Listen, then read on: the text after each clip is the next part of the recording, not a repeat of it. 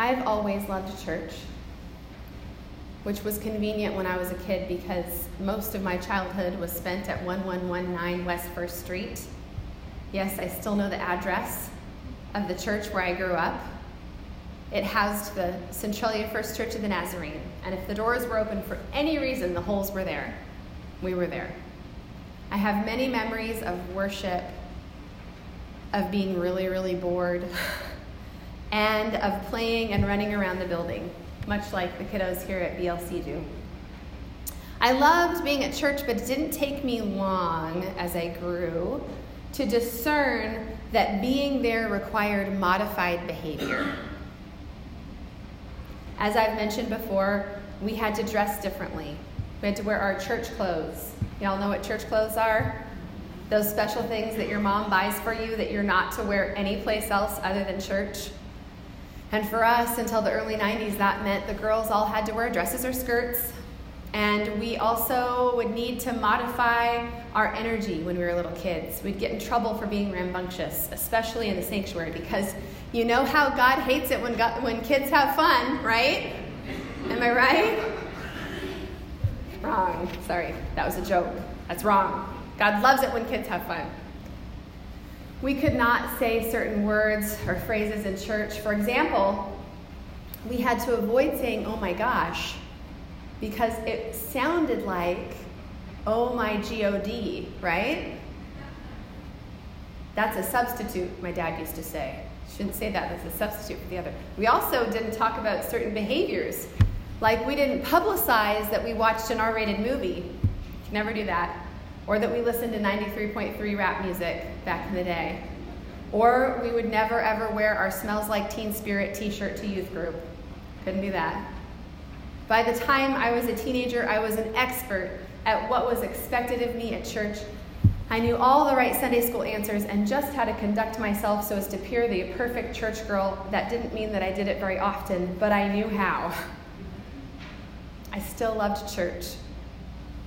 But I definitely, and I definitely, absolutely, without a doubt, love Jesus. But I wasn't wholly myself when I was at 1119 West First Street, even for all of my healthy doses of rebellion. I remember stories of church folk as I grew up that hid their wine when the pastor came to visit and pretended that they did not prefer ACDC to hymns Many, many definitely did not mention their tattoos, they had them carefully covered. And most certainly pretended that their marriages were perfect. Some had gone somewhere for nine months sometime in their youth and had come back empty handed and hearted and expected to never speak of it again. There were so many secrets and facades that have come from pretending to belong at church. Lord, forgive us. When Moses came down from the mountain the second time, because remember, he went, he went up before, and when he came back the first time, um, he, he dropped them in shock because the Israelites had crafted the golden calf to worship. They were done with waiting for God to tell them where to go and what to do. They were done meandering around they were done without, for, with, for not having answers. They were finished with all that stuff, all that mystery. They were done with it. They wanted to have something concrete, made of something they could touch, and so they made a golden calf. And yet, even still, God forgave them and gave them another chance. Because, newsflash, that is who God is and what God does. There is nothing that is unredeemable. Absolutely nothing. I wish there was as a human. I'm pretty judgmental, but not to God. There is no offense or mess up or mistake that is not subject fully to God's grace. And half the stuff that church people call mistakes are not. When God was just being God, and extended grace to the Israelites. Moses had a powerful encounter. And when one encounters God, y'all, their insides match their outsides. And God's love is reflected and embedded into them in such a way that it flows out. Have you ever seen that in someone? I do all the time in many of you. I watch as God's glory and love pours out of you, children of God. Moses was not fundamentally changed after he saw God, he was revealed as a child of God, a holy conduit of love, just like y'all. Interestingly, but not surprisingly, the religious folk in his community were uncomfortable with this revealing of glory and grace. They did not like the way his face shone all the time. And so Moses covered his face, covering the signs of his encounter with God, covering the glory of the love that he experienced. Religion in the 14th century BCE, in the, in the late 1980s, and today unfortunately tends to make people hide their true selves. But thankfully, God is not religion, and Jesus never pretended, not even for a second. Jesus was always radically himself. He was himself when he was born in a barn to an unwed mother he was himself when he toddled along with his parents who fled persecution as refugees. He was himself when he was baptized by his cousin John and the Spirit descended like a dove.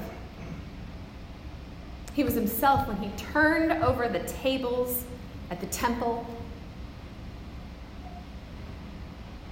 and when he allowed his feet to be washed with scandalous, scandalously expensive perfume. He was himself up on the mountaintop, revealed in heavenly supernatural glory, and fully himself when touching the untouchable and unclean and conversing with the rejected. Jesus was not full of contradictions. He was the fullness of life. The only thing he contradicted was the false dichotomy of either or for himself and all humanity. He was both embedded, embodied, and divine, embedded with with the love of God. He was beloved and detested. He was all this and more, and Jesus did not choose to cover his face.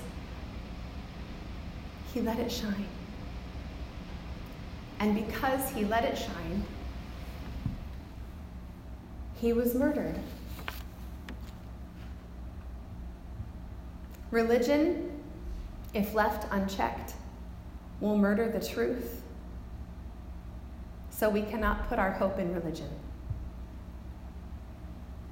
We saw this very poignantly this week in the United Methodist Church as a very well organized small group of delegates made a heartbreaking decision for an entire church, ensuring that they will lose a generation and doubling down on the pain and suffering of LGBTQ plus siblings. And that's not even the tip of the iceberg. That's not even the worst thing that the church has done. We could go on and on for hours.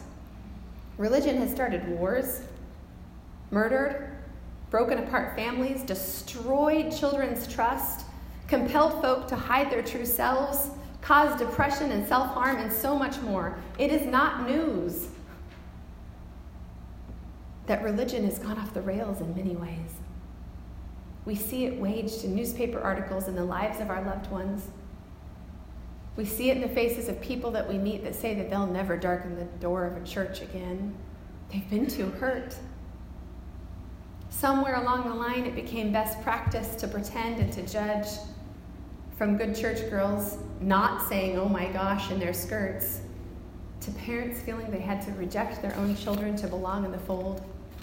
From genocide to quiet excommunications, all in the name of the one who came so that we could live our lives with faces unshrouded and hearts free in the Spirit of God. Come, Lord Jesus, free your church. Thankfully, we gather here today as members of Burlington Lutheran Church not to be nourished by religion but to be nourished by the grace of God. And that is where we put our trust. Even though we love this place, I love this church more than what is appropriate for a pastor to love a church, probably. But I love it, regardless of our flaws. But it is not where we put our trust. We put our trust in God alone. We look to Jesus in his amazing transfigured supernatural glow and in his ability to crash through religious rules to heal the least of these. We look to Jesus who humbled himself and took on flesh because human flesh is holy and beloved, and don't you ever believe that it's not. We look to Jesus whose courage and love moved him and who never allowed guilt or shame or the expectations of others to light his way, only the Spirit. We look to Jesus, crucified, dead, buried, and beautiful children of God, do not hide the glow in your faces, because even death could not hide the glory and love and life of Jesus. He stomped on it like a tiny bug and rose in glory. We are about to enter the holy time of Lent, the 40 days before Easter that is meant to prepare our hearts and lives to receive the glory of the resurrection. And it's funny how it comes every year, huh? Because we don't ever fully get it. We have to keep being reminded. Thanks be to God for God's abundant grace and patience with us. My prayer for this church, for each of us on this journey, is that we might learn to trust God enough to stop hiding and to show the glory of the Lord with our lives. Our risen Lord did not stop with the glow on the mountaintop. That was never his best look, anyway, if he were honest. He intentionally kept his scars from the beatings and the murder to remind us that our scars and wounds and weakness should never make us ashamed. They simply tell the story of where we have been and how good God is, always and ever demonstrating the glory of God. Church, I love you more than is appropriate for a pastor to love a church. But more importantly than that, God loves you. And you are invited to allow that love to shine right through your lives and right through your faces, even if it offends someone or makes someone uncomfortable because it's healing. It's beautiful.